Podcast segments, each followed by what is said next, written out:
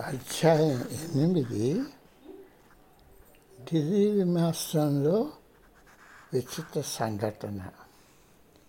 నా మొదటి పర్యటన నుండి గృహానికి వెనుతిరిగి రావడం నేను మరువలేనిది.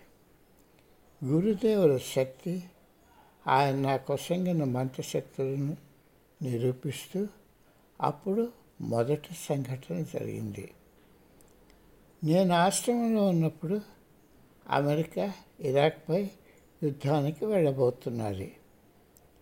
కానీ మేము ఆశ్రమంలో ఉండటంతో అక్కడ వార్తాపత్రికలు లేకపోవడం ఇతర సమాచార మాధ్యమాలు లేకపోవడంతో చాలా వరకు దేశీయ విమానం రద్దు చేయడం ఆలస్యం అవడం జరుగుతున్నదని నాకు తెలియదు.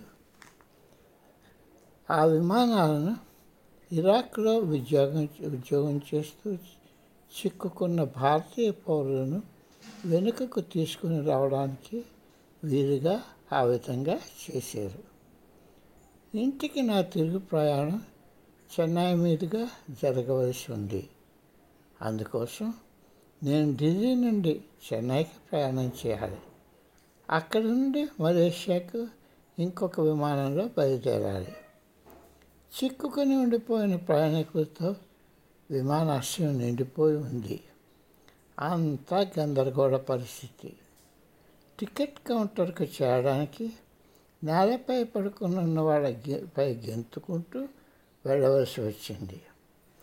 ఆ రోజు కానీ తర్వాత రెండు రోజులు కానీ న్యూఢిల్లీ నుండి విమాన ప్రయాణం జరిగే అవకాశం కనిపించలేదు. యాంతంతో కూడిన సుదీర్ఘ రైలు ప్రయాణం చేయడానికి నేను సంసిద్ధంగా లేను. విమానయాన సిబ్బందిలో ఒక ఆయన్ని కలిసి ఎలాగైనా మా ఇద్దరిని ఒక విమానంలో పంపమని దీనంగా ప్రార్థించాను. ఆయనకు కోపం వచ్చి మమ్మల్ని వెళ్ళిపోమని గద్దించి చెప్పాడు.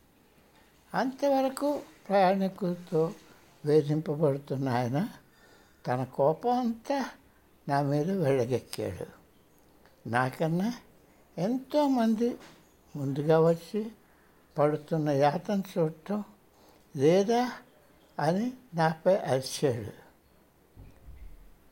నాకన్నా ఎంతోమంది ముందుగా వచ్చి పడుతున్న యాతన చూడటం లేదా అని నాపై అరిచాడు. ఏ విధంగానూ నా ప్రయాణానికి చోటు దొరకదని ఖచ్చితంగా చెప్పాడు. ఏమి చేయాలో నాకు పాలుపోలేదు అప్పుడు మేము బయలుదేరే ముందు స్వామి చెప్పిన సంగతి గుర్తుకొచ్చింది. నా మనసులో ఆయన్ని తలుస్తూ మంత్రజపం మొదలుపెట్టాను. అదే మొట్టమొదటిగా నేను మంత్రశక్తిని పరీక్ష పెట్టాను. విమానయాన సిబ్బంది మా అందరికీ వెయిటింగ్ లిస్ట్లో మా వంతు తెలియజేస్తున్న నెంబర్లతో మాకు కూపన్లు ఇచ్చారు. ఆ రాత్రి బెంగళూరుకి వెళ్తున్న విమానంలో ప్రయాణానికి నాకు రెండు వందల ఒకటి నెంబర్తో కూపన్ ఇచ్చారు. ఆ రోజుల్లో భారతదేశంలో సామాన్యంగా జరుగుతున్నట్టు దీపాలన్నీ ఆపివేయబడ్డాయి. విమానాశ్రయం పూర్తిగా అంధకారంలో మునిగిపోయింది. పది నిమిషాల తర్వాత దీపాలు వెలిగి దీపాలు తిరిగి వెళ్ళిన వేళ నా పేరు రఘు పేరులో పిలవడం నేను విన్నాను. నేను రఘు తోసుకుంటూ ముందుకు వెళ్ళాము. అప్పుడు ఒక విమానయాన సిబ్బంది ఇద్దరు ప్రయాణికుల పేరు ప్రకటించిన వారు రాకపోవడంతో తర్వాత పేరున మాకు అవకాశం లభించిందని తెలిపారు.